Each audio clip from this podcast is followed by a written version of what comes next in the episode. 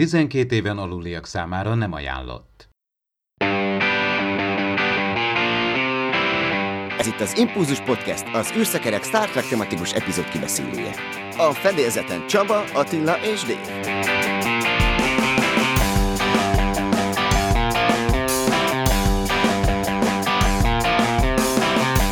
Köszöntjük a kedves hallgatókat! 122. alkalommal jelentkezik az Impulzus Podcast Cirkuszt a népnek című epizódról fogunk ma beszélni az eredeti sorozatból. Dév és Attila lesznek a beszélgető társaim ismét. Szervusztok, srácok! Sziasztok! Sziasztok! Én pedig Csaba vagyok. Hát azért volt itt a Twitteren egy esemény, méghozzá az, hogy egy rajongó egymás mellé rakta Dr. Boyce és Jeffrey Combs arcát, és elgondolkodott azon, hogy hát azért elég nagy itt a hasonlóság, mi lenne, hogyha ő játszaná a Star Trek Strange New Worlds-ben Dr. Boyce-t, és annyira nagy ügy lett ebből, tehát annyira sok rajongó felfigyelt erre, és annyira beindult a lelkesedés, hogy Jeffrey Combshoz is eljutott ez az egész, és ő azt mondta, hogy hát azért óvatosan ezzel a lelkesedéssel, őt még ezzel nem keresték fel, és azért ne élje bele senki magát, hogy ezt a stúdió így meg fogja valósítani, de azért jó lenne szerintem, tehát úgy nem rossz ötlet, és érdekes, hogy pont ezt így kiszúrta ez a szóban forgó rajongó.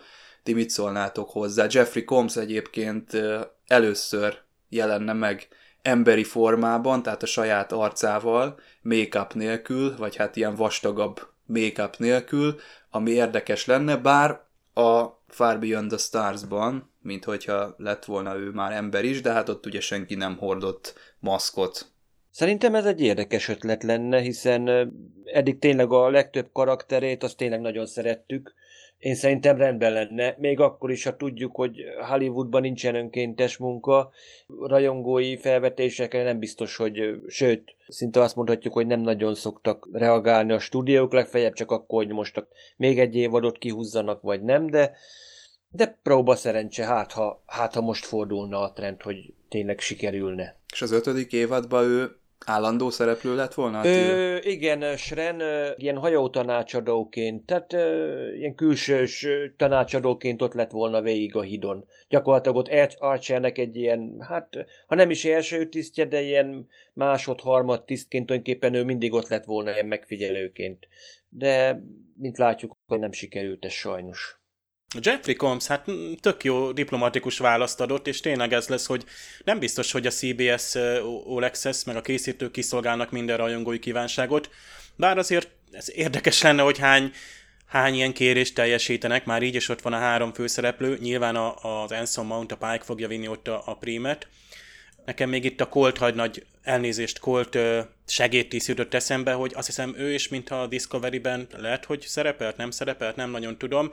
Minden esetre a Cage-ben mm, szerepelt, tehát akár itt is felbukkanhatna. De a Doki, az egy, ő egy fontos szereplő lenne, és, és rá egy jó színészt várunk, és a Jeffrey Combs az kiváló sokoldalú karakterszínész, és pont egy ilyen szerepre jó lenne, korban is most már odaért, és aki még odaért korban, hát az szerintem még a, a Hon Armstrong lenne, aki szintén ilyen sokarcú Star Trek színész. Tehát volt ő Klingon, Kardassziai, talán még ilyen volt Borg uh, Hirogén, vagy Harogén, mindegy. És hát Forrest admirális, na az a gond, hogy ott van, mint Forrestnek az arca, de hát most akár lehetne a ükonokája is, most tök mindegy, hát nem, ez is már ilyen rajongói nedves álom. Jeffrey Combs, ő ugyan, hát akkor tényleg csak abban a Deep Space Nine epizódban, ami egyébként tényleg nagyon-nagyon jó epizód, szerepelt, ugye az újságírós, vagy novellaírós, viszont a, van a 4400 című sorozat, amit én így többször is végignéztem, ez egy ilyen Star Trekhez nagyon közeli, mert tele van ilyen Star Trek, hát nem csak színészek bukkannak fel, hanem ilyen René Echevarria, meg egyéb ilyen arcok, akik ilyen, tudjátok, ilyen Star Trek producerek, meg Kanadában dolgozó rendezők, producerek, stb. Hát ilyen háttéremberek dolgoztak benne, és ilyen 2000 és években ment, és a Netflixen az volt az első sorozat, ami így komplet végignéztem. Tehát az rántott be engem a Netflixen, pont akkor ment, tévében nem ment még magyarul, és akkor azóta ment már egyébként magyarul. Szóval jöhet, jöhet, egy jó doki mindenképpen kell a hajóra, mint, és jó pszichológus, hát már a kécsben kiderült, hogy a kapitány az egy magányos ember. A kapitánynak gondjai vannak, a kapitánynak egy, egy különböző szakaszai vannak karrierjének, más szakaszban volt a Pike, ott a kécsben, és más a Körk, és most ez a Pike is egy másik szakaszban lesz, kell mellé, és itt még nincs hajó tanácsadó. Ugye, egy, egyébként meg is kérdezzük, hogy miért nincsen még itt, amikor már a mostani hajókon is vannak, azt hiszem ilyen pszichológusok azért a nagyobb katonai egységeknél. Szóval kell ez a boys és bárki is lesz, az jól jön egy jó színészre. Hát Dave, akkor irány a Twitter, hogyha már ilyen javaslataid vannak, több színészt is el tudsz képzelni, akkor lehet, hogy ott be protezsálhatsz egy-két arcot, és a végén még meg is valósul, hogyha éppen Jeffrey Combs nem érne rá. Viszont lesz egy Voyager 25. évfordulós, Skype-os, vagy nem is tudom, ilyen online panel, ami jövő héten kedden nézhető majd meg. 8 órától kezdődik az USA-ban, a keleti parton, ami azt jelenti, hogy hát nálunk azért valamikor ott hajnalban lesz majd ez megtekinthető.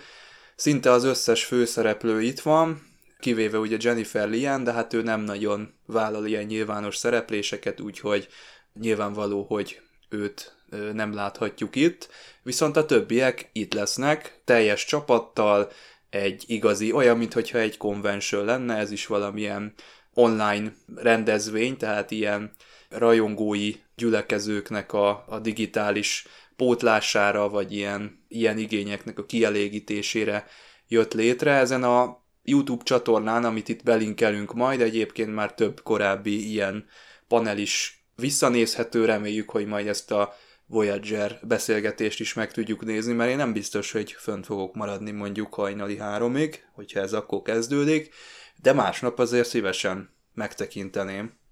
És néztem, hogy ezen a platformon mindenféle népek összegyűlnek, különböző akár színházi, akár tévés közegből, tehát itt Melrose Place, Cast Reunion-tól kezdve mindenféle produkciók részvevői felbukkannak, tehát itt, itt azért is nincs kizárva, hogy itt 5-6 ember beszélgessen, azt nem tudom, hogy őket hogy hívják be, meg technikailag hogy oldják meg, mert a pont a múltkor egy ilyen élő, szintén internetes konventionról, azt hiszem pont Marina Sirtis valahogy technikai okok miatt lemaradt ott a, a Frakes jelen tudott lenni. Hát reméljük, hogy nem a Delta kvadránsból kell közvetíteni jelet, mert akkor egyetlen egy kérdés oda-vissza nem tudom mennyi ideig tartana. Hát 25 év, hát ez alatt a Voyager tényleg azért megtehette az út egy részét, tényleg, tényleg nagy idő ez. Hát nyilván most ebben a helyzetben, de amúgy is szerintem megkérdeznénk, hogy, hogy mennyire tud erre például akár hát külön convention biztos nem szervezne, vagy külön eseményt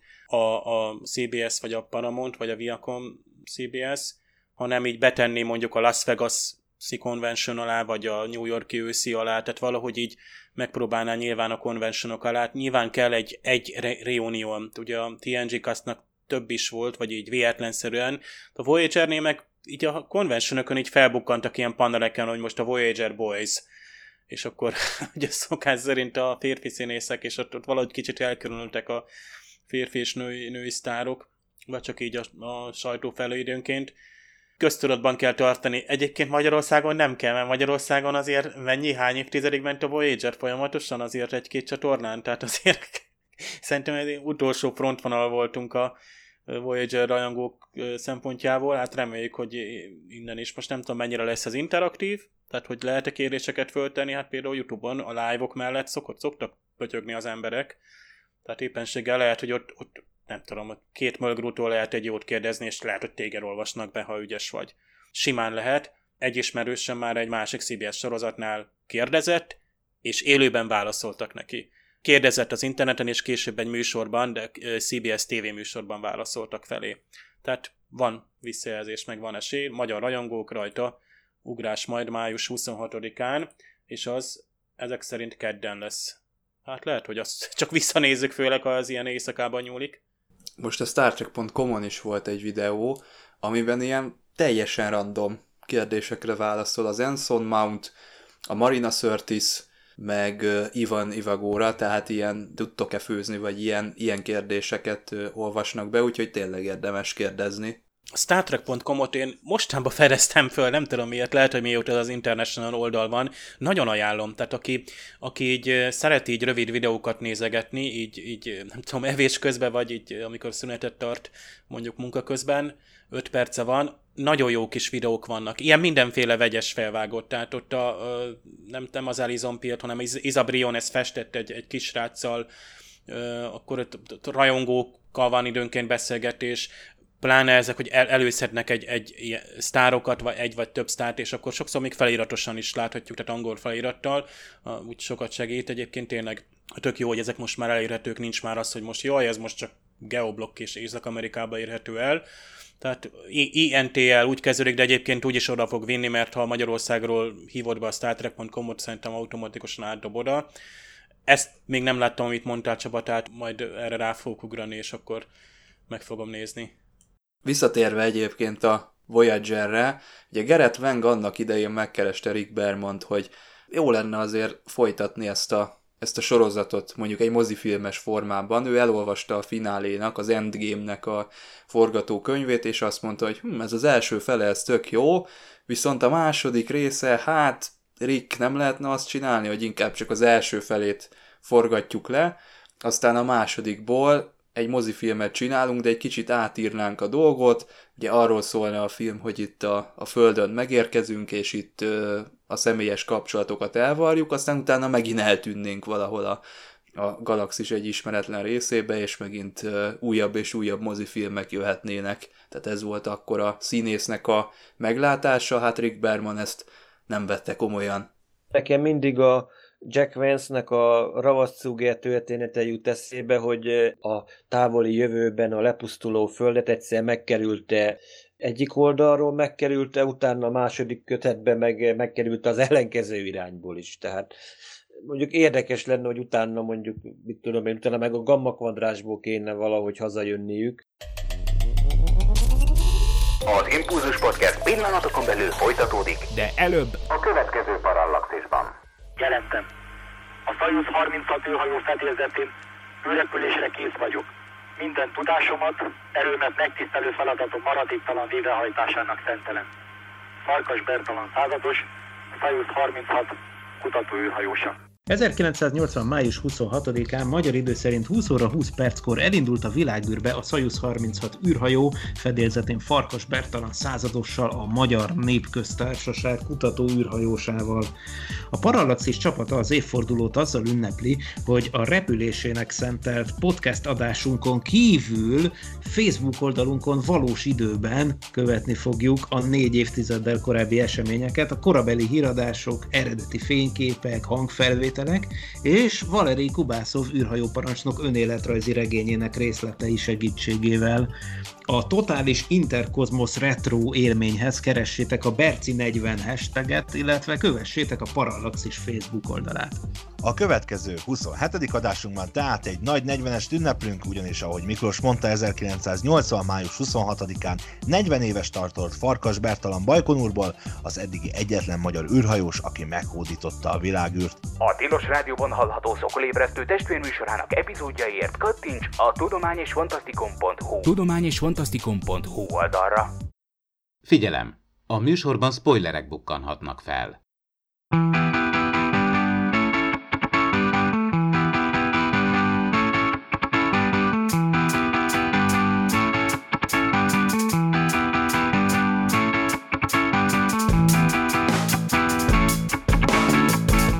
Cirkuszt a népnek, Bread and Circuses. Ez a legkorábbi olyan epizód, ami a párhuzamos fejlődésről szól. Egy földszerű bolygóra lelnek a főhőseink, és bizony ez még azelőtt készült, hogy a The Omega Glory, vagy a Patterns of Force, vagy még a Piece of the Action. Annak ellenére, hogy Ugye itt az évadnak a végén látjuk, ez az egyik legkorábbi ilyen párhuzamosan fejlődő föld történet. Talán még a Omega Glory-nál azt mondtam, hogy ez az egy olyan epizód van, ahol nem teljesen értjük, hogy ö, mi történt ezen a bolygón, miért annyira hasonló, mint a miénk. Hát tévedtem, mert itt sem nagyon ö, derül erre fény, tehát nem tudjuk meg pontosan, hogyan fejlődtek ki ezek a hát ilyen rómaiul viselkedő karakterek, illetve civilizáció itt ezen a bolygón, csak éppen a 20. századba ágyazva.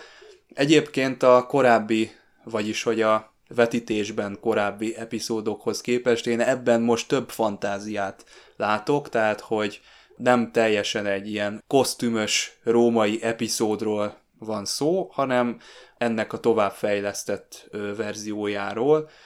Itt az írók azért elgondolkodtak rajta, hogy hát hogy nézne ma ki az a régi római birodalom, ugye Gene Roddenberry és Gene L. Kuhn tették ezt, habár John Nubul írta az eredeti forgatókönyvet, de ő érdekes módon lemorzsolódott a stáblistából, tehát az ő nevét az sehol sem találhatjuk meg a Memory Alfán kívül a produkcióban. Nem tudjuk, hogy ez miért van, minden esetre ugye a képernyőre Gene Roddenberry és Gene Kuhn adaptálták már a végleges verziót, és itt volt az a pont, ahol John Meredith Lucas, mint producer megérkezett a produkcióba, aki nem győzött elképedni, hogy milyen hangulat uralkodik itt a stábban.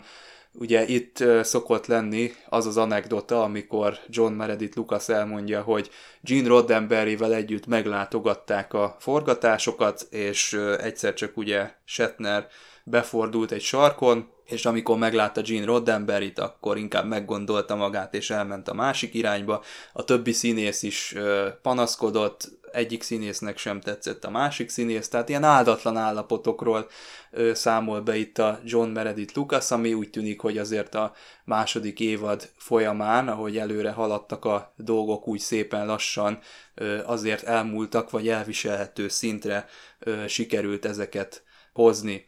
Ugye itt a kritikák leginkább azért magasztalják ezt az epizódot, mert a televíziós szakmáról, illetve iparágról mond el nagyon sokat, amiről majd azért később mi is fogunk beszélni, majd ha odaérünk ezekhez a tipikus jelenetekhez. Ezzel együtt viszont ugye annyira sok lett már a párhuzamosan fejlődő világokból itt az eredeti sorozatban, hogy ennek az egyensúlya valahogy egy ilyen hát szép reményekkel teli epizódot vetít elénk, ami mégiscsak egy ilyen közepes ö, szájízt hagyott a, a közönségben. Pont így azt hiszem az 50-es, 60-as években létezett egy képregény is, ami tulajdonképpen ilyen 20. századi környezetben helyezte át tulajdonképpen római birodalmat. Tehát például Nero vagy Cézár ferrari üldözi a csajokat, meg ilyesmi. Tehát én mondjuk továbbra is azt mondom, hogy ez a párhuzamos elméletet, ezt tulajdonképpen szinte ki is lehetne dobni a 60-as évek óta, mert én inkább továbbra is azt mondom, hogy itt sokkal logikusabb lenne az ilyen földszerű bolygóknál, hiszen itt ráadásul nem is a kontinensek se stimmelnek, bár a, ahogy Spock megjegyzi, a föld és a szárazföld aránya az mondjuk stimmel, hogy lehet, hogy itt éppenség a földet itt másolták, itt idegen fajok, és valamikor nagyon régen, és akkor különböző ilyen társadalmi ilyen nagy kísérletezéseket, valami nagy kísérleteknek a részei, hogy itt na lássuk, hogyan fova fejlődik ilyen vagy olyan módosításokkal mondjuk az emberi civilizáció, hogy most jó szándékú vagy rossz szándékú lények tették volna ezt, nem tudom, de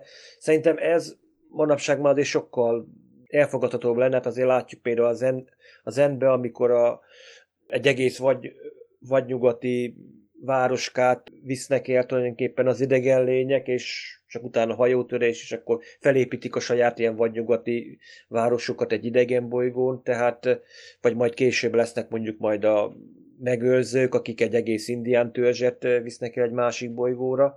De mondjuk nekem tényleg ez ilyen érdekes, főleg így, tényleg így a televíziónak is ad egy fricskát, hogy hát mindent a nézettségét gyakorlatilag, hogy hát láthatjuk, hogyha egy nagyon jó gladiátor meccs, hát azt rögtön színesbe adjuk. Jó, mondjuk ezt már a, most már így a 21. századi embereknek ezt nehéz lenne megmondani, hogy miért volt ez olyan nagy kunst, hát akik 80-as években még éltek és nézték a televíziót, azért emlékeztetnek, hogy a magyar televíziónál is nem minden adás volt színes. Lehet, hogy mondjuk például a Zablak című műsor, az mondjuk színes volt, de viszont nagyon sok, még a híradó is, de nagyon sok műsort meg fekete-fehérbe adtak. Nekünk is időutazás mondjuk maga ez a epizód, annak is, aki mondjuk szeretné látni, hogy na most akkor hogy képzelték el a, egyrészt így a médiát, vagy televíziós szakmát régen, hogy nézhetett ki, meg mi történhetett.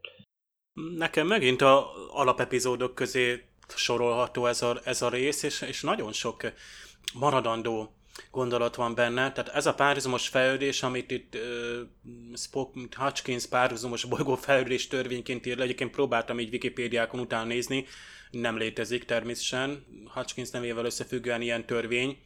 Tehát nem olyan, mint a, nem tudom, a Kardashev skála, vagy a Fermi paradoxon.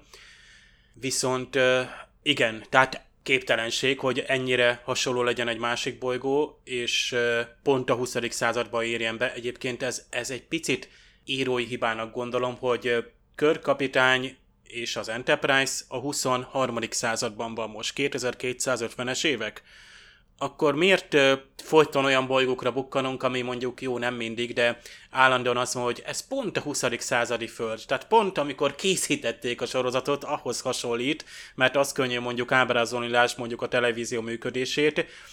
Nyilván most mondhatnánk azt attól függően, hogy hogy nézzük, hogy a akkori médiának akartak adni egy fricskát. Lásd második évad végén vagyunk, és hát Roddenberryék pont ekkor, talán ekkor már nem, ha bár ekkor még igen, mert ez még korábban készült, mondta Csaba, tehát akkor még azért félhettek, hogy esetleg nem lesz folytatása, vagy meghosszabbítása a sorozatnak.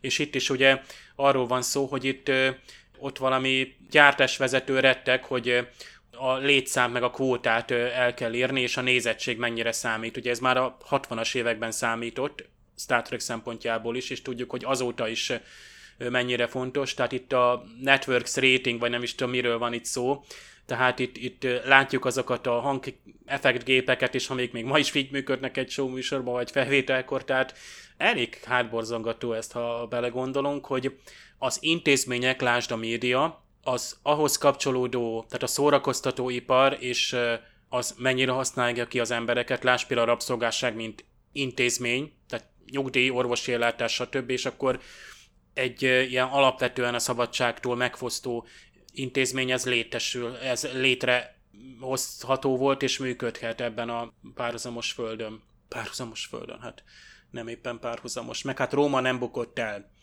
Igen, de akkor sokkal nagyobb mértékű változások történtek volna. Tehát Rómának mondjuk azt, hogy de ez most olyan, most Attila itt bólogathatsz, vagy megcáfolhatsz, mint a, az ember a Fellegvárban, hogy megint pillangó effektus is mondhatnánk, hogy valami történt a, a múltban, itt mondjuk nem beavatkozás volt, hanem ö, egyszerűen így alakult ennek a bolygónak a történelme, de akkor itt is volt Róma, tehát már itt induljunk ki onnan, és nem is beszél, hogy, hogy hova jut el megint az epizód. Amikor a múltkor a patriotizmusról beszéltünk, akkor is mondtuk a, annál az epizódnál, hogy ott van az utolsó részén kicsit túlhúzva a dolog. Tehát azt nem lett volna szabad már beletenni azt utolsó 10 percet. Itt meg szintén a végén, ugye itt a napi, és nem is át a magyar változatban, hogy itt a napi imádat, meg Isten fiának az imádata, ez a magyar változatban nem jön át, hogy itt, itt gyakorlatilag a, a kereszténységnek a kialakulása az is megtörténik itt. Tehát itt, amikor a, megérkeznek a körkék és kérdezik őket, hogy milyen vallásnak a hívői, persze akkor megkolyott mondja, hogy persze mi mindenfélét igazából mindenféle hitet meg vallást elfogadunk, tehát mi egyikünk, mindegyikünk másnak a másban hisz, mi sokféle, tehát mindegyiknek más a hite.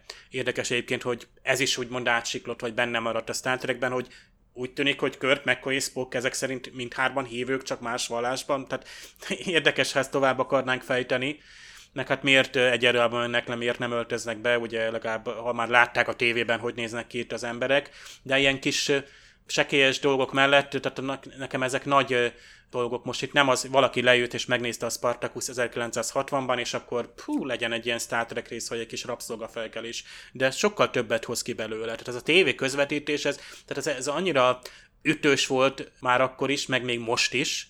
Tehát ami kegyetlen, idézőjelben showműsorok mennek a tévében, tehát mennyi ö, öröm és bánat kapcsolódik ilyen élő showkhoz, ha belegondoltok, és, és mennyi pénz, és mennyi, mennyi függés, és, és, és, és befolyás. Tehát ezt teljességgel ugyanúgy működik. Tehát 50 év alatt ez az epizódnak a mondani valója ebből a szempontból nem változott. És egyik legfontosabb dolog, hogy szinte iskola példaként benne van az, hogy hogy működik az elsőleges irányelv. Körk betartja, illetőleg az elején ott Körk, McCoy, meg Spock így, mint a iskolában föl, fölállítják a három gyereket és felsorolják, hogy miből áll, és még Scott is betartja, mert egy nagyon jó kis trükköt használ, amivel igazából nem szege meg az irányelvet, tehát nem úgy avatkozik be, hogy a felsoroltak alapján megsérteni azt, és, és felfedni magát, vagy technikai, vagy kulturális beavatkozást hajtana végre. Szóval én, én ezt több, több helyütt pozitívan látom ezt az epizódot.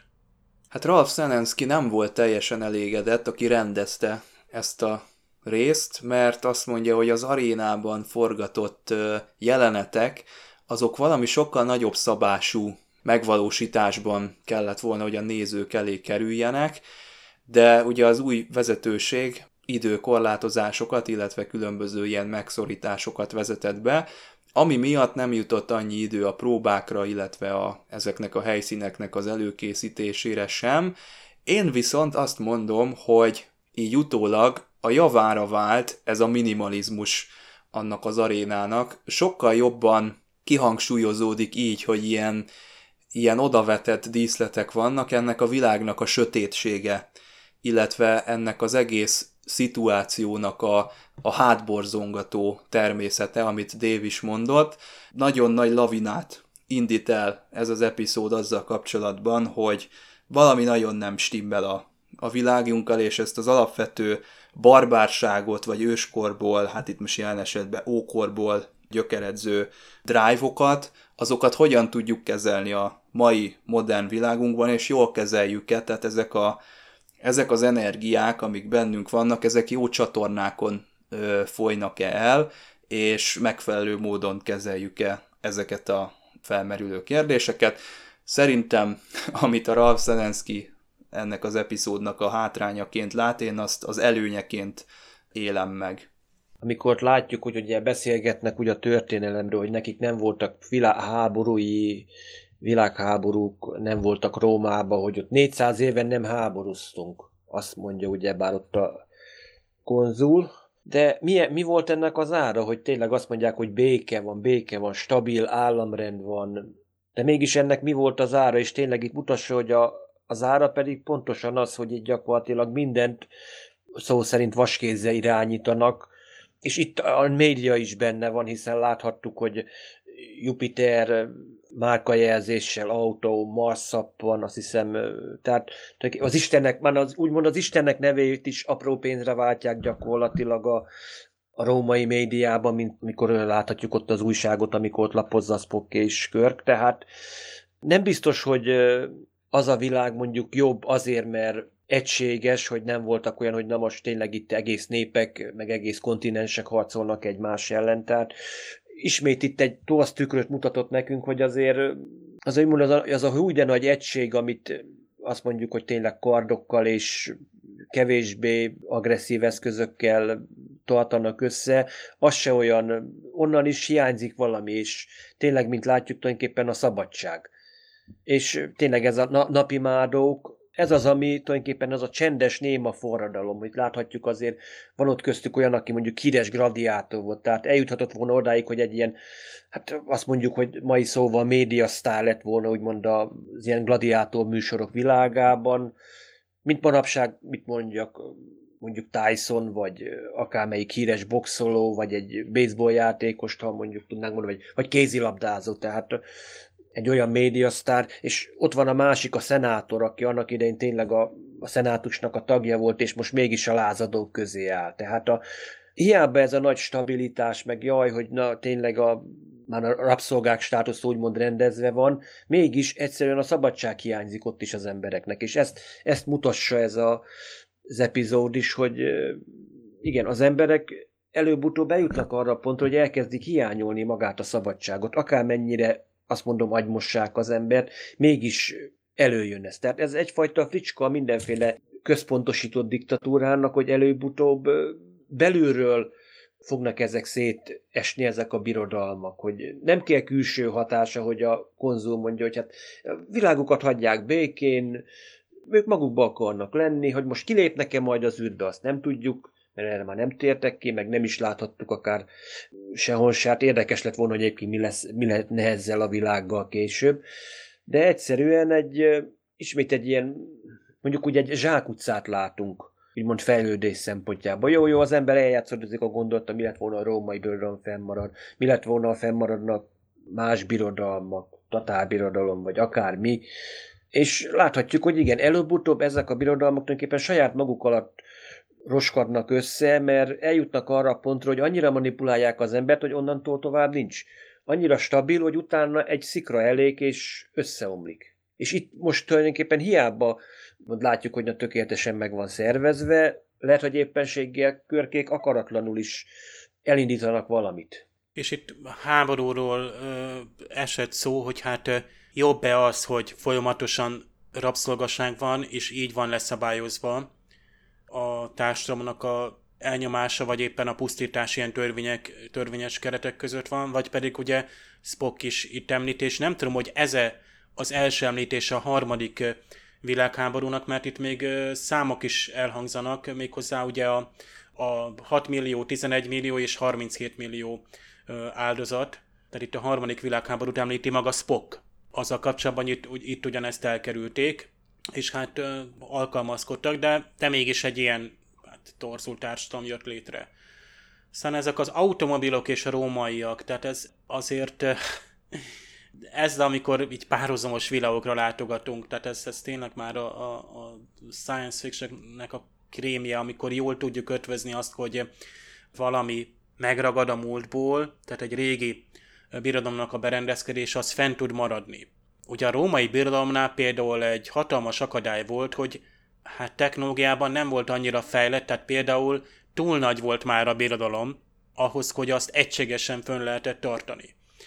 Tehát, hogy hatékonyan lehessen üzemeltetni. Tehát hiába volt nagyon hatékony akár az, az, az, az útrendszer, vagy a, a közlekedés is, de azért egy bizonyos határokon felül, egy mai, a mai nagy államok ugye is egy modernebb korszakban születtek, például az egységes államok, a nagyországok, azok mind-mind egy, egy sokkal fejlettebb korban jöttek létre, amikor például a kommunikáció, és lásd itt is hova jutott a kommunikáció, ugye egy Tuhura fogja, és nem is tudom, hogy digitális jeleket fog már, vagy azt hiszem talán még analóg, tehát valamilyen hagyományos TV modulációt. Egyébként ezt imádom, amikor megközelítjük a, a, egy bolygót, és akkor tényleg a, ezt régen úgy nevezték, hogy rádió, meg televízió, azt hiszem például a Voyager is, amikor visszamegy 1996-ba, ez van, hogy nyilván radioaktív szennyezés, vagy a smog alapján, meg hogy nagyon sok ilyen középhullámú adó, vagy nem is tudom mi van a levegőben, és semmit, senki nem ért semmit, hogy, hogy ez, ez akkoriban így szórakoztak az emberek, vagy ez volt a tömegkommunikáció. És pont Spock mondja, hogy ezt, ezt, a, ezt a köznyelv, ezt a fajta eljárást, ezt műsorszórásnak nevezte, és hát itt a, ezek a AM és FM vívőjelek adatokat hordoznak, amit televíziónak neveztek. Tehát szó szerint itt a modulációt, meg a analóg képvívőnek a működését elmondják, és a műsornak a narrátor hangja nem tudom ki, hát a magyar hangok közül, aki mindig híreket szokott bemondani, vagy a felsorolni, hogy kik voltak a magyar hangok, tehát teljességgel imádom, hogy szinkronban még erre is figyeltek, hogy ott a hírbeolvasó tényleg egy, egy ilyen hírbeolvasó vagy narrátor legyen a magyarban is. És hát az, hogy köznyelvi angolt beszélnek azon a bolygón. Tehát még ennyire hasonló a bolygó, még ehhez, és nem csak az oxigén-nitrogén arány, meg itt a, a földrészek, hogy mennyi mindenben hasonlít, de hát ez, ez, ez már azért nem túlzás. Egyébként honnan jönnek rá, hogy angolul beszélnek? Tehát amikor lent vannak már, és, és megszólítják őket ott a, a lázadó rabszolgák. Mert az egyetemes fordító, ha működésben van, akkor az nem mindent, hát angolra fordít le? Jó, tegyük azt, hogy az angol az az univerzális nyelv, ugye, vagy a, nem tudom, a föderáció nyelve, most ez, ez úgyis most belemegyek olyan vitába, hogy azonnal beleköt, aki ezt a adást hallgatja. Nem baj, nyugodtan, mert azon gondolkozom, hogy ha valaki hozzám egy idegen bolygón angolul beszél, vagy éppen nem tudom, tripentauszul, azt hogyan különböztem meg, hiszen az egyetemes fordító mind a kettő tökéletes kristálytiszta angolsággal, vagy idézőjelbe föderációs világnyelvvel adja vissza. Ráadásul Spock még azt mondta, hogy ez micsoda, ez a köznyelv, ugye ez a nem tudom milyen speech, ami tehát ilyen kollokviális, tehát ez a bizalmasabb, ez a köznyelvi, tehát ez a kicsit ilyen, ilyen, ilyen oldottabb. Nem a szlengről van szó, hanem egy ilyen normál hétköznapi társadalmási nyelv, tehát a kicsit lazább szerkesztésű, átlagos beszélt nyelvnek felel meg. Tehát Spocknak még ez is feltűnik. Szóval nekem például ez is egy kérdés volt, persze csak mint nyelvészként kérdezem, mert szerintem is ezek szerint lenyűgöző a párhuzam, a Spockkal egyetértek.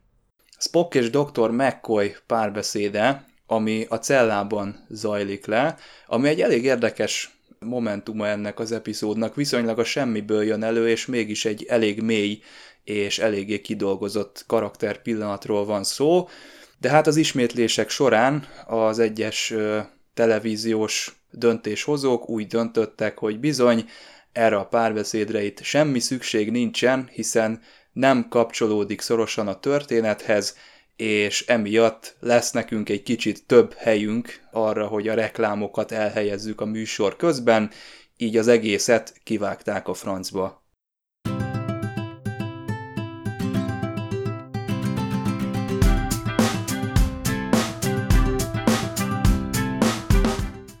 Először lesz egy olyan szinkronos blokk, hogy az epizód egyik mondani valójának a megváltoztásáról beszélünk a magyar változatban, de ezt majd csak a végén fogom elárulni. A Parallaxis Podcast 25. adásában Ádám és dr. Vince Miklós a Kutatók Manuálja című adásban a kozmikus mértékegységekről és méretekről beszélt, és itt hangzott el a párszeknek a magyarázata, és hát bevallom, itt, itt bizony-bizony röstellem, de én itt, itt, itt kezdtem így megfogni igazából, és bevallom tényleg nekem is, hogy a Star Wars, Han Solo, és hogy 12 percek alatt tettem meg a Kessel futamot, persze az jó-jó, tudtuk, hogy az nem idő, hanem igazából az távolság. Állítok, Han Solo is távolságra értette, hogy egy 18 percekes távolságot 12 percekre rövidített le. Mindegy, vissza a Star Wars, azt átrekez. Egy 16 párszekről van szó amit még meg kell tennünk, hogy eljussunk ebbe a csillagrendszerbe, és annak azt hiszem a negyedik bolygójáig, és hát ö, megszólítják a navigátort, aki egyébként Csekov, és ő azt mondja nagyon lazán, hogy we should be there in seconds. A magyarban is azt mondja, hogy rögtön odaérünk. Szóval 1.16 párszek, nagyon röviden, nagyon durván, egy párszek az olyan 3,2 fényévnyi távolság. És ezt tesszük meg azért, most 1.16-odát ennek, de másodpercek alatt. Na most, és ez még csak a, egy Constitution osztályú csillaghajó. Na most, ha szegény Voyagernek ilyen sebessége lett volna, hát ott Janeway kapitány szerintem egy, egy-két kávét megfőzés hazaérnek a Delta kvadránsból. No de ugorjunk, mert az eredeti sorozatban teljesen mások voltak a, a felfogások arról, hogy, hogy távolságok, időbeli és térbeli mértékegységek. Ugye itt még csak annyit, hogy például a, a legközelebbi csillag, a Proxima Centauri az 1,29 párszekre van tőlünk, tehát azért itt az 1,16 párszek az olyan, mintha egy, hát mondjuk a naprendszeren belül mozognánk. A USS elnézést, az SS Beagle ö, csillaghajóról van itt szó, ahol a, a Merrick kapitány szolgált, hát már megint egy olyan kapitány, egy olyan tiszt, akit a Körk valahonnan ismer, és már megint egy eltűnt csillaghajó és egy eltűnt legénység. Nekem ez a Beagle egyébként azonnal így, így fölgyújtotta a piros lámpát, hogy ez a Beagle nem egy kutyafajta, hát ez valamilyen kopóféleség, és eszembe jutott. Ez a Portos. És most... Az Enterprise-ban. Ő pont egy ilyen Beagle. A Portos, így van. És nekem még a Kalambó kutya is eszembe jutott, de hogy Kalambót most fölöslegesen említem, és ki is lehet rögtön vágni, mert az ő kutyája az úgynevezett Basset Hound, ilyen rövidlábú tacskó tehát a Portosról van szó, erről a kutyafajtára nevezték el hajót, amúgy ilyen rendőrkopóként is, tehát nem csak a kutyafajtára vonatkozik ez a név, egyébként mókás. Annyit lehet tudni, ez egy Class 4 Star Drive Vessel. Star Drive Vessel, hát hogy ez magyarul azt mondta, hogy kis hajó a besorolása négyes osztályú. Ez nem egy csillaghajó, tehát nem USS, tehát ez igazából egy ilyen kereskedelmi hajó, hiszen a Merrick kapitányal is ez, erről, ez történt, hogy igazából ő nem végezte el a Csillagfotta Akadémiát. Drop out az ötödik évben hát nem kirúgták, hanem ott kagyta, vagy kibukott, vagy kiesett, és a Merchant Service, tehát ilyen kereskedelmi szolgálatba ment át, tehát egy teherhajó kapitány lett, ha így lehet mondani, 47 fős legénységgel. 47 egyébként a Star Trekben már az eredeti sorozattól, de a TNG-ben egy visszatérő ilyen bűvös szám. Tehát valami, nem tudom, 0,47 század mértékegység, vagy 47 fő, vagy 47 fényévre van valami, stb. Tehát egy ilyen visszatérő geg a Beagle hajó az elsősorban nem a kutyafajtáról nevezték el, hanem a brit királyi flottában szolgáló HMS Beagle-ről van szó a 19. században, amivel ugye földrajzi felderítéseket is végeztek, és egy expedíción vett részt Charles Darwin is, és ugye itt van a párhuzam ezzel az epizóddal, a párhuzamosan fejlődő bolygók, és uh, ugye az itt ezt kutató hajóval, és hát innen származik elsősorban ennek az eredete. Nagyon izgalmas, tehát ha az alkotók erre is gondoltak, egyébként a Star Treknél ugyancsak érdemes utána járni, mert sokszor vannak olyan összefüggések, hogy nem gondolná az ember. Viszont Mr. Spockkal gondok vannak, legalábbis úgy tűnik, hogy a, a matematikai tudásával, vagy éppen a fordító. Ugye itt Spock itt azt mondja, hogy diameter, egy 7917 kilométeres egyenlítői átmérőt említ a Spock. Na már most ugye azért mégiscsak nagyon-nagyon korán megtanultuk matematikában, hogy a, a sugár az fele az átmérőnek, amennyiben egy, egy körről van szó.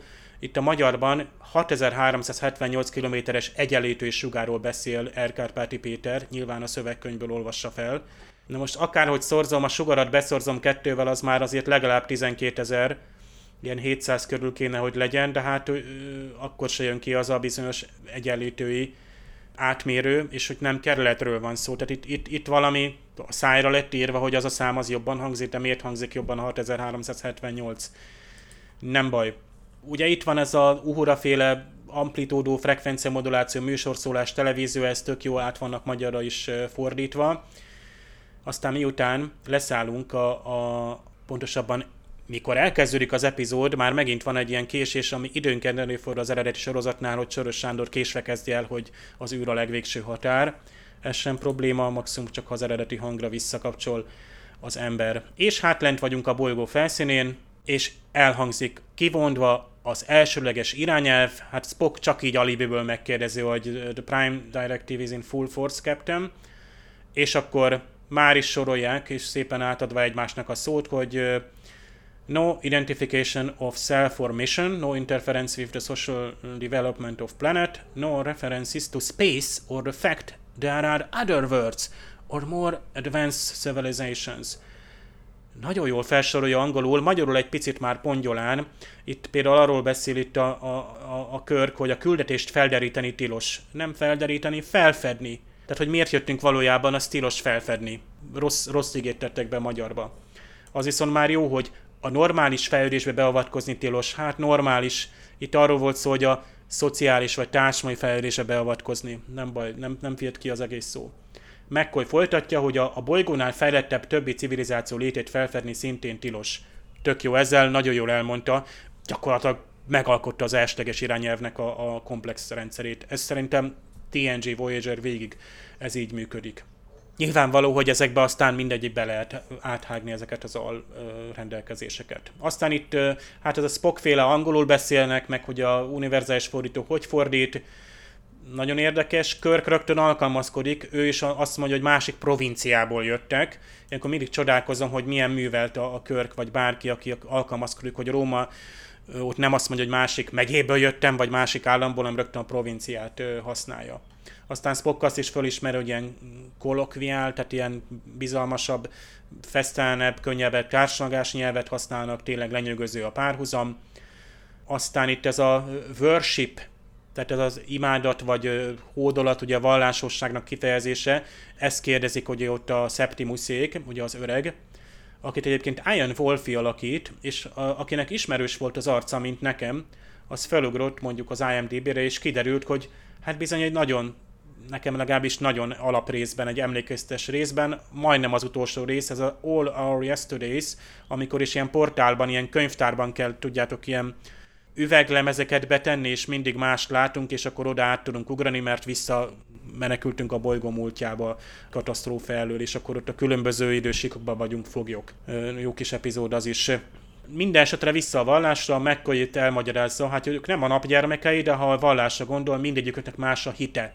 Tehát we represent many beliefs, beliefs, tehát több különböző hitet reprezentálunk, tehát szinte McCoy szájába az van adva, hogy, hogy még a vallásosság úgy, mint létezik, de mindannyian más vallások vagyunk, Spock talán valamilyen vulkáni, e, e, ezért fura, hogy, hogy időnként olyan utalások jelentkeznek a, a Star Trekben, amit nem tudok mire vélni, miközben Rodemberi ugye ezt az agnoszticista, vagy ateista, vagy, vagy legalábbis az, hogy ebben a korszakban a vallásosság már nem számít. Nem mondják, hogy melyik vallás nem számít, vagy melyik Istenben kell hinni, vagy nem hinni. Az emberi természet, vagy az emberi társadalom odafejlőd, hogy annak már nincs jelentősége, mégis mekkos szájába szó szerint oda van adva, hogy igen, vallásosak vagyunk, persze mindegyiknek más a hite. Mindegy, lehet, hogy ebben a másik évadban ez, ez még így, így működött. Igen, de szerintem itt a vallásosság az nem úgy nem számít, mint például a pénzalapú gazdaság, hogy majd kinőjük, hanem tényleg helyet talál az emberiség életében ez a típusú diskurzus, és mondjuk nem lesznek vallásháborúk a Földön. Tehát szerintem ilyen értelembe kell a, a Roddenberrynek a gondolatait értelmezni, és én úgy gondolom, hogy a Star Trek az mindig méltányosan és nagyon, nagyon jól bánt a vallásokkal. Itt ugye, ahogy megyünk sorba, többször előfordult a triviákba, hogy mindig felfedeztük, hogy a, a vallásos nézőknek a világnézetét megpróbálták nem megsérteni, és szerintem abszolút jól kezeli ezt a kérdést a Star Trek. Abszolút, és ez, ez, ez a mondat egyébként nagyon fejlett és tiszteletteljes, tehát akár a jelenkori vallásosságra, vagy egy mondjuk akkoriban egy túlnyomó részt keresztény Észak-Amerikára nézve, ez, ez, ez gyakorlatilag mindent magában foglal, és azt a lehetőséget, hogy, hogy nem vetettük el, igen, tehát pont erről van szó, tehát nem olyanok vagyunk, hogy akik fejlettek vagyunk, és megtagadtuk a vallásosságot. Aztán az említett Hutchkins törvénye a paralel vagy tározomos bolygó fejlődésre, amit Spock mondja, hogy micsoda remek példa, ugye ezen a földön ugye Róma nem bukott el, szépen itt összerakják a történetet. Egyébként ezek a legjobb részei minden Star Trek epizódnak, általában ilyen negyed óra 20 perc környékére, sőt azért nagyjából a toszban ugye 50 perc alatt van időnk, hogy kell azért, hogy negyed óra, hogy, hogy lássuk, hogy mi a szituáció, és, és hogy feleszméljünk, hogy hoppá, akkor itt ez és ez történt, ilyen és ilyen földi motivumok vannak itt, itt például egy teljes párhuzamos fejlődés, és többször meg is kérdőjeleződik, tehát szerencsére itt jobban elénk van téve, hogy, hogy ez egy diskurzusnak a tárgya, hogy tényleg lehetséges ilyen, ilyennyire párhuzamos fejlődés, és hogy ö, gyakorlatilag a, a elmúlt 2000 évben, tehát gyakorlatilag itt is megvolt Julius, Augustus, megvoltak ugye az istenek, akikből most már fogkrémmárkák és fürdősók lettek, és, és autómárkák, és, és a megérkező Merik, abból Merikus lett, mint az első polgár, és bár azért itt tudni kell, hogy a prokonzul az úr, tehát itt azért megmarad ez a függés, hogy a, a, ő egy, egy megtűrt ember lesz, és gyakorlatilag sorban fel kell, hogy áldozza a legénységét. Nekem egyébként megint eszembe jut, hát popkulturális utalás, Thor Ragnarök, ahol hogy a Jeff Goldblum által alakított mester, vagy nem is tudom mi volt, ilyen First Master, és lezuhan egy bolygóra, arra bizonyos bolygóra, ahol, ahova később a Thor is lezuhan a Ragnarökben, és ott a Jeff Goldblum lesz a ilyen főmester, aki ilyen arénában ilyen küzdelmeket szervez, és ott a, a hulk is meg kell küzdeni, teszem azt a tornak. Tehát ott is kialakul, hogy a népet szépen kiszolgálják ezekkel a ö, küzdelmekkel, és mindenki, minden erre épül gyakorlatilag, és ott is egy nagy média látványosság van belőle. Hát egy újkori feldolgozásának az epizódnak.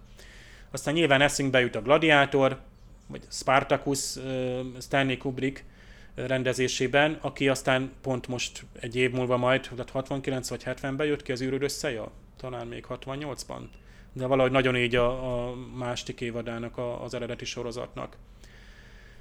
Megsérült a hajók, azt mondja Merrick Körknek, hát elmondja, hogy mi történt vele. Ugye a Meteor Damage, magyarban nem is mondja, hogy Meteor, és akkor itt valami went ashore, itt ezt a régies kifejezést használja, hogy partra szálltunk, tehát nem beam, tehát nem lesugároztunk, vagy ugye elhagytuk a megsérült űrhajunkat, hanem partra szálltunk. Aztán jön Scottinak adott zöld kód, hát megtudjuk, hogy a zöld kód azt jelenti, hogy gond van odalent, nagy gáz van, de ö, nem szabad beavatkozni. Na most Scotty szerencsére elég okos, és akkor kitalálja azt a módszert, hogy ijesszük meg a dentieket, tehát túlterheli a városnak az áramhálózatát, ezzel beavatkozik, de nem az elsőleges irányelv ellen, mert senki nem fog a városban arra gyanakodni, hogy egy űrhajó okozta ezt. Na most, a német változatban Scotty az Enterprise energiarendszerét parancsolja, adja parancsból, hogy túl kell terhelni, aminek semmi köze nincs így az eredetihez, tehát gyakorlatilag a városi energiaforrásokhoz vagy annak túlterheléséhez nincs köze. A német nézők csak néztek, hogy ez hogyan váltja ki a, a azt az áramkimaradást, ami ott van lent. Aztán, amikor a, a Merikus meg a prokonzul beszélget, hát kiderül, hogy hát Körk azért nem akárki. nem akármilyen hajókapitánya, he commands not just a spaceship, but a starship. Tehát egy különleges jármű, és akkor itt, itt lehet azért egy olyan összefüggés, hogy a Merrick azt ő tényleg csak egy űrhajónak a kapitánya volt, SS, tehát egy kereskedelmi hajó, míg a, a, a Körk az egy Starship, tehát ő egy csillaghajó kapitánya, aminek rangja van a flottában, tehát a, a csillagflottának a, a tagja, felderítő küldetéseket végez, védelmi feladatokat lát el, kapcsolatokat teremt, és így tovább, szóval zászlós hajó is a, a, az Enterprise, tehát a Enterprise már egyenesen egy olyan zászlós hajó, amit akkor rendelnek olyan helyekre, amikor tényleg arra magas kompetenciára van szükség. Point Erot Hobgoblin, szokásos McCoy Spock beszólás, ugye McCoy mondja Spocknak, hogy amikor megköszöni neki, hogy megmentette, tehát ugye maga hegyesfülű kobold. Ez még visszatér, ugye a zöldvérű vulkánival egyetemben. Aztán elhangzik a Stay Tuned, ismerjük az amerikai televíziós rádiózásból, ne váltsanak csatornát. Aztán amikor már McCoy-t megmentik, pontosabban már fölsugároztunk a hajóra, akkor van az a hát majdnem röhögös befejezés az epizódnak, és ugye itt, itt hát Kört beszámol, hogy Flavius elesett, és akkor McCoy mondja, hogy hát ő kedvelte azt a mackós napimádót. Huge sun worshipper. Ugye napimádó, és akkor elérkeztünk a, ahhoz, amire itt ki akartam térni, az elején utaltam rá, hogy napimádóról van szó. És hát ugye, hát nem nagyon tudtuk meg erről a vallásosságról többet, és hát gyakorlatilag ezzel véget érne az epizód. No de, Uhura fogja magát és föláll. Itt ilyet még nem nagyon láttunk, hogy ott ő egyáltalán beleszól. Egy Uhura nagyon sokszor hát ott van a híron, de inkább bábszerebben végrehajt. És ő azt mondja az angol változatban, tehát amikor itt a napimádókról van szó, hogy itt a Septimus Flavius, tehát itt erről a vallásos áhítatról, It's not the sun up in the sky, it's the son of God. Ugye sun, mint nap, és a sun majdnem olyan hangzású hanggal mondjuk azt, hogy fia valakinek. Az angolban jól el lehet ezzel játszani, most a magyarban nem. Tehát a magyarban nem volt ez félreérthető, ezért a magyar változatnál úgy gondolta a szerző, akkor menjünk el egy másik irányba, és Uhura a magyarban azt mondja, hogy á, nem számít, hogy a napot imádják, a lényeg, hogy testvériségben így van, Körk is leül, azt mondja, á, lehet, hogy így van, az eszma fontos. Míg az angolban Körk rájön, hogy miről, mire utal Uhura, hogy Cézár és Krisztus, tehát Cézár is létezett, és Krisztus is, tehát itt Isten fia, tehát gyakorlatilag a, a szeretet és a testvériség filozófia, ugye, amit a kereszténység hozott be, és ami ugye a római birodalomban ugye jelent meg, az, az itt is, tehát gyakorlatilag Uhura itt rájön ilyen rádióadásokból, egyébként mert ő folyamatosan figyelte a különböző rádióadásokat, hogy gyakorlatilag a Septimusnak a csoportja egyáltalán nem a napot, hanem Istent imádta. Tehát gyakorlatilag a kereszténységnek egy korai változata, amelyik ö, hamarosan itt is a végét okozhatja a római birodalomnak. Tehát itt ez egy érdekes újabb párhuzam, ami a magyar változatom egyszerűen nem jött ki, vagy nem fordul elő. Tehát itt, de a magyarban ettől teljesen hihető az epizód, hogy ugye napimádók voltak ezek. Tehát nem istenimádatról van szó. Ezt a német változatban egyébként a 70-es évekből simán kinéztem, hogy a németek is ennyire elfelítik az epizódot, mert ott simán volt ilyen, hogy kihagynak részeket, párbeszédeket átírnak. Pár, ugye a németben sem jött ki ez a Sun Sun, és éppen ezért az sem jön ki teljesen a német szinkronban, hogy úra, hogy jön rá hirtelen, hogy itt gyakorlatilag ennél a napimádóknál az első keresztényekről van szó és megint a szokásos szinkronos kihagyás, ez valamiért mostában nekem feltűnik, hogy például Körk azt mondja Csekovnak, hogy hagyjuk el a körpályát, egyes fokozat, a Csekov nyugtázza a parancsot, hát annyit mond, hogy állj szőr, mozog is a szája, ám a magyarban semmit nem szól. Lehet, hogy kicsit háttal ül, és akkor megint az van, hogy nem látták már, vagy teszem azt a szinkronizáló színész, nem látta, hogy ott megszólal, fülhallgatóban nem jött be a hang, tehát úgymond nem látta a száját. A száját kell látni, ebben a régi típusú szinkronizálási módszerben a szereplőnek az arcát meg a száját nézték, és nem volt a hang lejátszva, maximum csak egyszer előtte, nem tudom, így le volt az eredeti hanggal játszva a, a sorozat epizód vagy mozifilm.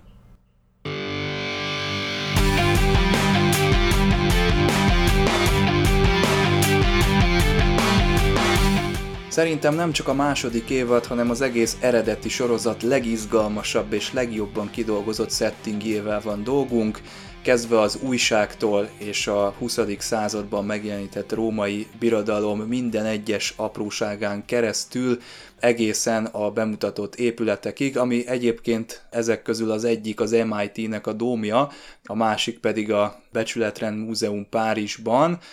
Ezekből láthatunk pár oszlopot, ez nagyon jó, és maga ez a televízió iparágra utaló üzenet is nagyon erős, nagyon nyomasztó, nagyon sötét, erről már beszéltünk. Arról kevesebb szót váltottunk, hogy mennyire jók ezek a karakterek, és mennyire jók ezek a színészek. Ugye Merik és a prokonzulnak a, a folyamatos eleve fennálló konfliktusa. Ugye ez a Merik, ez egy ilyen előretőad balfék, egy ilyen szerencsétlen, akit a prokonzul nagyon lenéz, és nagyon szivatja minden egyes mondatával, ez önmagában is egy borzasztó jó, nagyon jól megvalósított szituáció, eleve ez a ez, hogy itt kezdtek el élni a Beagle-nek a, a legénységi tagjai, ez a nézőt is elgondolkodtatja, hogy hú, hát akkor most itt vannak a, a legénységi tagok valakiből gladiátor lett, de valaki ott beilleszkedett a társadalomba, tehát ott él.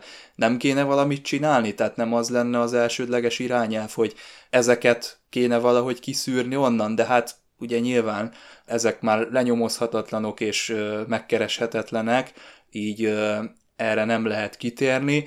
Nagyon jó, hogy más megvilágításba helyezi ezt az egész elsődleges irányelvet. Ugye a prokonzul egy helyi, és őt beavatta Amerika abba, hogy mi milyen világból jövünk, és ő már felkészülten ö, várja a körkapitányt és a csapatát, és rácsodálkozik ugye például a, a, a Spockra, hogy hú, hát ilyen egy vulkáni, meg minden. Eleve ez a rácsodálkozás, és ez a, a körkapitányt ő tiszteli egyébként, mert amikor a Merikkel van dolga, akkor egy, hát egy ilyen loserrel találkozik tulajdonképpen, amikor viszont jön a körkapitány, na ez, ez az igazi, tehát ő vele úgy szeret játszadozni, szereti próbára tenni, és élvezi azokat a jeleneteket, amikor például a körkapitányt és az elsődleges irányelvet konfliktusba helyezi. Nagyon jól meg van valósítva, nagyon, hát ma azt mondanánk, hogy trónok harca, de hát nyilván akkor még ez nem volt a képernyőn mondjuk a Martin az nem tudom mikor írta azt, de feltételezem, hogy akkor még talán nem. Ebből a szempontból is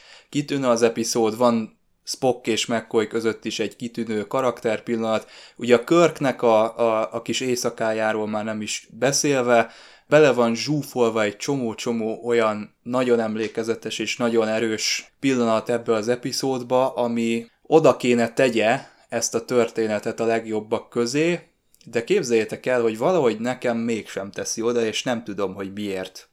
Nem tudom azt mondani erre az egészre, hogy ez, ez akár még a második évadban is a top 5 epizódjaim közé tartozna, talán ugye megint csak az erőltetett párhuzamos fejlődés miatt, és hiába van az, hogy ezt előbb találták ki, mint a Piece of the Action, de eddigre már elég volt.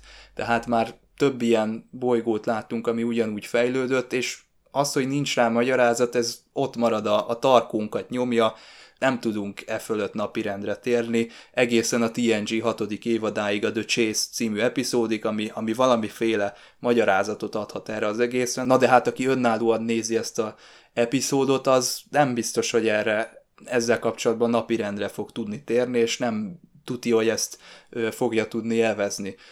Talán a szétesés egyik oka lehet még az, hogy tényleg ennyi mindent zsúfoltak ebbe az epizódba bele. Ugye Uhurának ez a történet végén történő ilyen váratlan beleszólása, hát ez bizony olyan, mint a, az Omega Glory-ban az utolsó 10 perc, hogy nagyon szájba van rágva, nagyon az arcba bele van téve, és boldogabbak lennénk, ha ez nem lenne ott. Bőven elég lett volna ott a történet elején ez a napi mádók, értettük volna, hogy új forradalom van a küszöbön, és hogy mi fog itt történni. Hát én tényleg azt látom benne, hogy egy ilyen nagyon szép reményű, nagyon mély, talán a leg, legmélyebbre hatoló és ilyen legnyomasztóbb mondani valót ígérő epizód, de valahogy ilyen apróságok miatt csak egy erős közepes lesz belőle, ami persze nem baj, mert mindig öröm megnézni, és, és tök jó, már a epizódnak az elejét is tök jó látni, amikor azok a nagy sárga betűkkel ki van írva, hogy Blood and Circus az már olyan, mint egy western filmben, és jó a hangulata az egésznek, és tényleg ez a setting, meg ezek a öltözékek, meg minden nagyon ott vannak a helyükön, de valahogy egy aprócska valami hiányozna nekem, hogy ez, ez ott legyen a Hall of Fame-ben, tehát a, a, a top epizódok között, viszont megtekinthető bőven, sőt, nagyon élvezetes szórakozás. Nem biztos, hogy egy olyan embernek mondanám, hogy nézze meg, aki még nem látott Star Trek-et, mert lehet, hogy több kérdéssel távozik, mint, mint amilyenekkel leült a történet elé. Mondjuk megint azt mondom, hogy tényleg az ilyen párhuzamos világoknál érdekes módon mindig feltűnik valaki a Dallasból. Hát itt is mondjuk Merrick kapitányt, például, aki látta a dallas hát Jeremy Vendelt, a Vesztárnak az igazgatóját ismerhetjük fel, ahol hát megint egy ne- ne- kicsit negatív hőst kellett játszani a színésznek, attól eltekintve, hogy tényleg nagyon jó színészről van szó a magának a prokonzulnak is tényleg ez a hanyag dekadenciája, hogy hát Merik az csak itt van, hogy na ilyen tényleg őt Baleknek nézi, de végre kör, na végre valaki, aki szellemileg egyenértékű velem, akivel lehet szócsatákat vívni, kiforgatni úgymond a, az ők ideájaikat, ez tényleg ez látszik, hogy egyszerűen élvező, hogy végre egy megfelelő szellemi vitapartnere van. Mindig az jut eszembe, amikor Madred és Pikárnak úgymond a szócsatái tulajdonképpen, amikor a Madrid tulajdonképpen megkínozza Picardot. Tehát ez majdnem ugyanez az érzésem volt egyébként, hogy valami hasonlót azért el tudtam volna képzelni itt is, mondjuk itt a Toszba itt. Amit hát, hogy a római birodalom így tovább fejlődik, hát nem biztos hogy pontosan, hogy a 20. századra lett volna ez ilyen, mert nem tudjuk azért, lehet, hogy Róma hamarabb elérte volna ezt a fajta technikai szintet, mint mondjuk a mi földünk, hiszen a, itt akkor megspóroljuk a sötét közép, a középkori babonákat, meg hasonlókat, azért azért nagyon sok minden fejlődött Rómában is, hogy azért már ilyen félautomata berendezésekkel, már például a bizánci birodalom azért kísérletezett, és azért ne felejtsük, hogy azért a görög tűz, amit úgy mindannyian így hallunk, más nem a tűzijátékoknak kifejezésnek, azért az, aznak igen komoly hadászati jelentősége is volt. Például a bizánciak Konstantinápoly védelménél azért használtak görög tüzet, és nem csak úgymond kataputból lőtték ki, hanem tényleg voltak ilyen, a lángszórónak az őseit is használták. Tehát a technikai fejlődésük lehetett volna ilyen, csak lehet, hogy mondjuk nem ezer év alatt érik el azt a fejlődést, hanem mondjuk 500 év alatt. Hát szerintem egy, egy jó epizód ez is, ismételten. Hát azt mondanám, hogyha tízes skálán én mondjuk ennek, ennek adnák egy nyolcast azért nem vagyok tízes, amit mondjuk Csaba is elmondott, hogy valami azért hiányzik belőle, hogy nekem mondjuk is a befejezésnél van valami, hogy így nem tudjuk, hogy most mi lesz, hogy csak minden megy tovább, vagy, vagy lesz ebből a úgymond a lázadásukból az em, a rabszolgáknak, és azoknak, akik úgymond a napi márdásig eljutnak, hogy abban lesz-e valami, vagy pedig az, hogy a napi márdás most itt azonosítjuk a korai kereszténységgel. Tehát nem tudom, tényleg egy kicsit hiányérzet. Kár, hogy ez nem tudok se képregénybe, sehol se valamilyen folytatás, hogy most mi történik. És mi fog történni? Ez tényleg jó kérdés, mert a, a, azon ritka epizódok egyike, ahol úgy hagyjuk el a bolygót, hogy nem változtattuk meg gyökeresen a jó irányba, vagy az általunk elképzelt jó irányba a fejlődést, tehát nem avatkoztunk be. Ezt így is kell csinálni. Tehát itt, itt ez a rendszer, itt ez alakult ki, a rabszolgasság intézményesítve lett, háborúk ugyan el lettek kerülve, de egy más, másfajta kegyetlenség lett államosítva vagy intézményesítve. Megint zárójelben egyik sci sorozatban se lesz az, hogy majd bemutatjuk, hogy egy bolygón számos ország és berendezkedés van, ha csak nem tényleg az a konfliktusnak a tárgya. Tehát itt is gyakorlatilag ez a helyszín jelképi az egész bolygónak a társadalmi berendezkedését, amit akár el tudunk képzelni. Tehát 2000 év alatt Róma, a római birodalom ekkora méretű lett. Tehát itt olyanok a kontinensek, hogy például nem tudom, szárazföldön jól bejárható a birodalom, ahogy itt az előbb emlegettük, hogy a római birodalomnál hát addig terjedtek a határok, amíg ugye nem voltak már túl nagyok a távolságok. Így is a korához képest, tehát abban a korban, az ókorban ez hatalmas terület volt.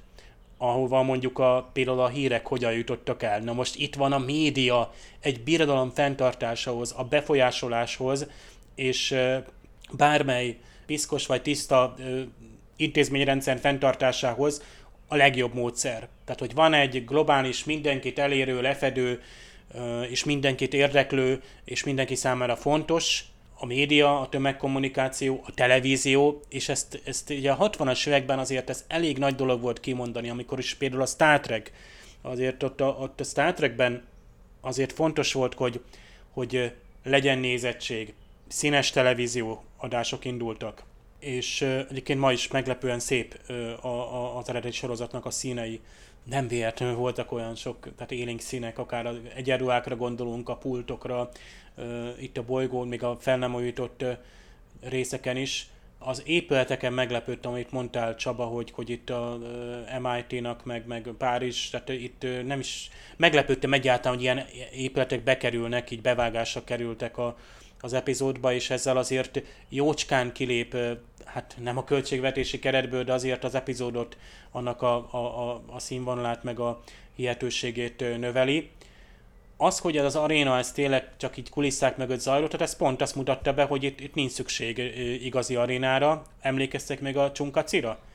A Voyager-ben, és ott is ugye lassan jöttünk rá, elkezdtünk nyomozni, hogy hoppá, ez a, ezek a küzdelmek valahonnan egy hajóról közvetítődnek, igazából itt nincs is aréna, nincs is nézőközönség, vagy csak távoli közönség van, és itt is komoly ugye profit meg, meg, be, meg befolyás van úgymond, tehát egy erőszakos dolog lett intézményesítve ott is. Érdekes visszatérő dolog a Star Trekben. Amikor ilyen párharcokra kerül a sor, akkor én mindig félek úgy oda nézni, tehát főleg szegény megkodok itt nyilván, hogy nem kell féltenem.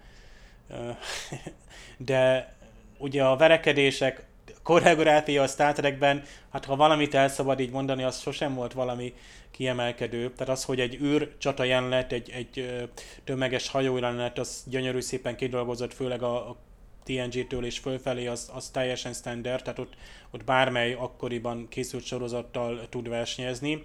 Itt még azért félünk, tehát hogy egy, egy, egy ilyen arénába való küzdelem, de ennek ellenére az a, azok a dolgok, amik itt fellettek villantva, hogy egy, itt, itt egy vallásnak a gyökerei, amik visznek egy, egyrészt a szabadság vágyával függnek össze, és ez mennyiben jelentett például a kereszténységnek a gyökerei, mennyiben vannak ott, hogy a római birodalom nélkül mennyire terjedt volna el a kereszténység. Egyébként sugalja ezt egy picit, picit azért elülteti a kétséget, hogy itt a kereszténység, ha már arról van szó, hogy Uhura kimondta, és lehet, hogy nem kellett volna kimondani, mert itt Uhura elvet egy olyan magot itt a fülünkben, a 20. századi meg a mostani nézőnek a, az agyában is, hogy itt is kialakul a kereszténység. No de várjunk, hát az, az, az egy istenhitből fakad, egy egyszeri jelenségről, egy valakiről, Jézusról szólt, akkor itt, itt ezen a bolygón is most itt, itt is volt, vagy ez e, ilyen párhuzamos, vagy ez most, most, most hogy, hogy, hogy működik, itt mit akar-e mondani.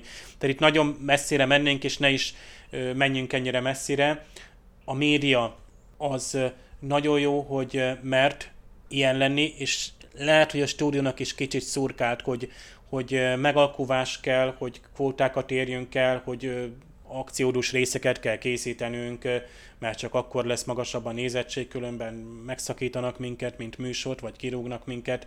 Tehát ugye ez egy picit azért odaszólt ugye a, mondjuk ugye az NBC-nek nyilván nem olyan erősen, meg hát Amerikában ez egy eltűr dolog. Tehát úgymond a médián belül egy társadalom, e, ez Amerika, tehát Amerika vagy a 60-as években is így működött már azért, hogy, hogy ki lehet mondani a véleményt. Tehát egy mai televíziós sorozat is, egyébként pláne a CBS-ről van szó, simán beszól, Trumpnak burkoltam. Például, hogy mit tudom én, környezetvédelemmel kapcsolatban. Simán beszól. Ez a demokrácia így működik odakint. Tehát ott, ott egy tévésorozat nyugodtan kimondhatja. Kimondta.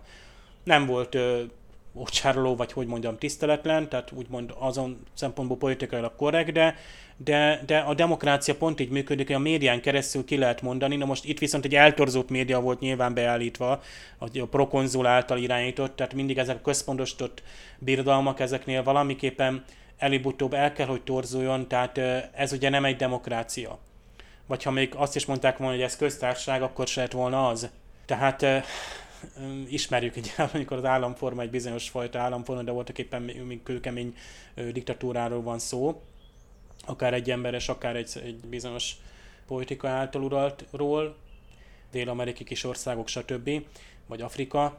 Tehát itt nincs egy egységes kép az epizódnak, és ezt hiányolta szerintem te, te Csaba, meg szerintem te is Attila, hogy nem mondhatjuk meg, hogy ez az epizód az, hogy oké, okay, római birodalmas epizód, és van ilyen is, és tök jó, hogy hozta, hozta ezt a gladiátor érzést, meg Ben Hur érzést. Ben Hurban is ugye egy ott, ott szökött rabszolgáról van szó, aki, aki megismerkedik a kereszténységgel, persze egy hatalmas kaland sztoriba betéve, és itt is Körk ugye nagy kalandba csöppen.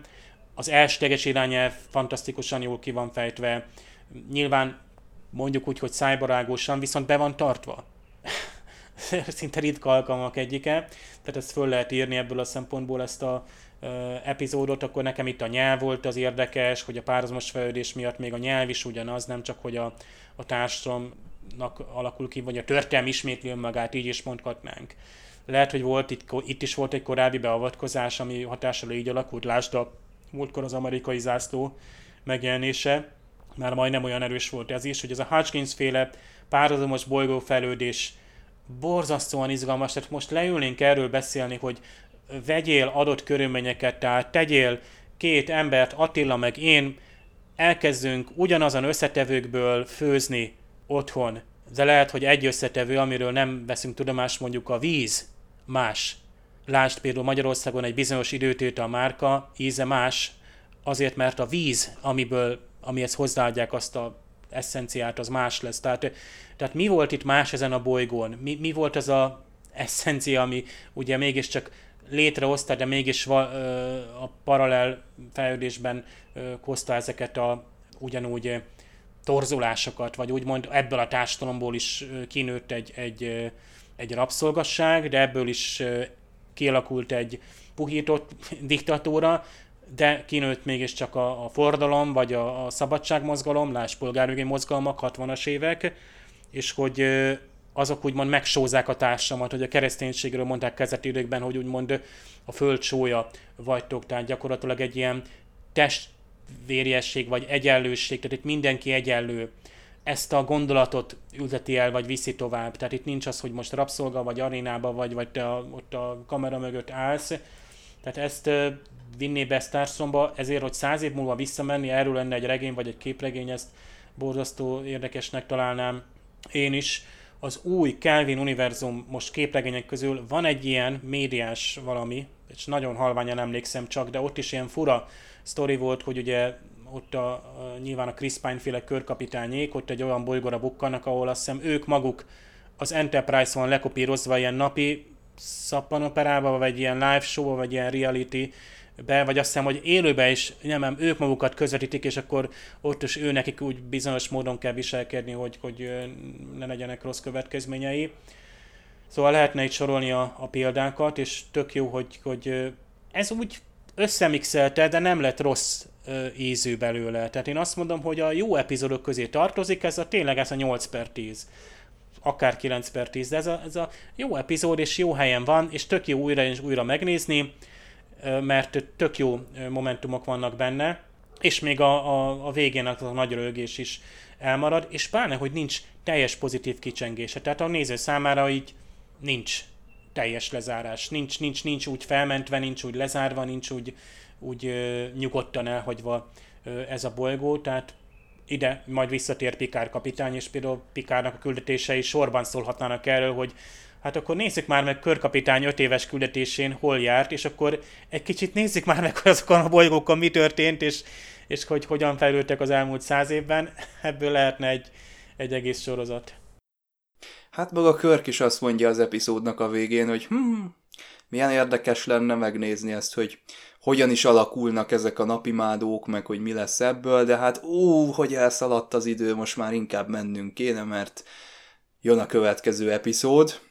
Egyébként a Star Treknek ez amúgy is egy trükkje, hogy valami nagyon kutya, nagyon lepra helyre mennek el a főszereplők, és utána, minthogyha egy rémálomból felébredne az ember, gyorsan visszarázódunk, kihúzzák a falból a dugót, megnyomják a reset gombot, és ö, szerencsére a gondoktól mentes, a barbárságtól megszabadult jövőben találja magát a néző, és természetesen a Körk legénysége, de hát a néző nem teljesen, mert miután kikapcsolja a Star Trek-et, lehet, hogy felhúzták a hangulatát az utolsó szavakkal, de utána lehet, hogy visszaesik, hogy ú, basszus, de hát én nem ott élek még a jövőben. Lehet, hogy én közelebb vagyok ahhoz a fajta bemutatott világhoz, mint a körkapitány legénysége, úgyhogy na innentől kezdődik az, hogy a néző a saját gondolataival magára marad, és tovább gondolja a Star Treknek a lényegét. A párhuzamos fejlődéssel kapcsolatban szkeptikus vagyok, tehát ha például Dave és Attila egymásról néznék a potmétereket, és úgy állítanák be, megpróbálnának mindent ugyanúgy hangolni, szerintem akkor is mondjuk, ha Dévnél ilyen emberszerű lények lennének, akkor Attilánál ilyen metánt lélegző polipok, mert annyira nagy és összetett a paraméter tér, hogy szerintem ilyen nem jöhetne létre, de hát ki tudja. Hát köszönjük szépen a mai napra is a figyelmet. A jövő héten lezárjuk a második évadot, hiszen jön az Assignment Earth, jön Gary Seven, meg a macskája, és meglátjuk, hogy hogyan fogja ez majd lezárni ezt a, hát igen, csak hullámzó szezont, mert ugye már itt a évad végén egy jó, egy rossz epizód volt, most volt egyébként itt egymás után két egész jó. Tartsatok akkor is velünk, Attila és Dév köszönöm szépen mára, jövő héten találkozunk, sziasztok! Sziasztok! Sziasztok!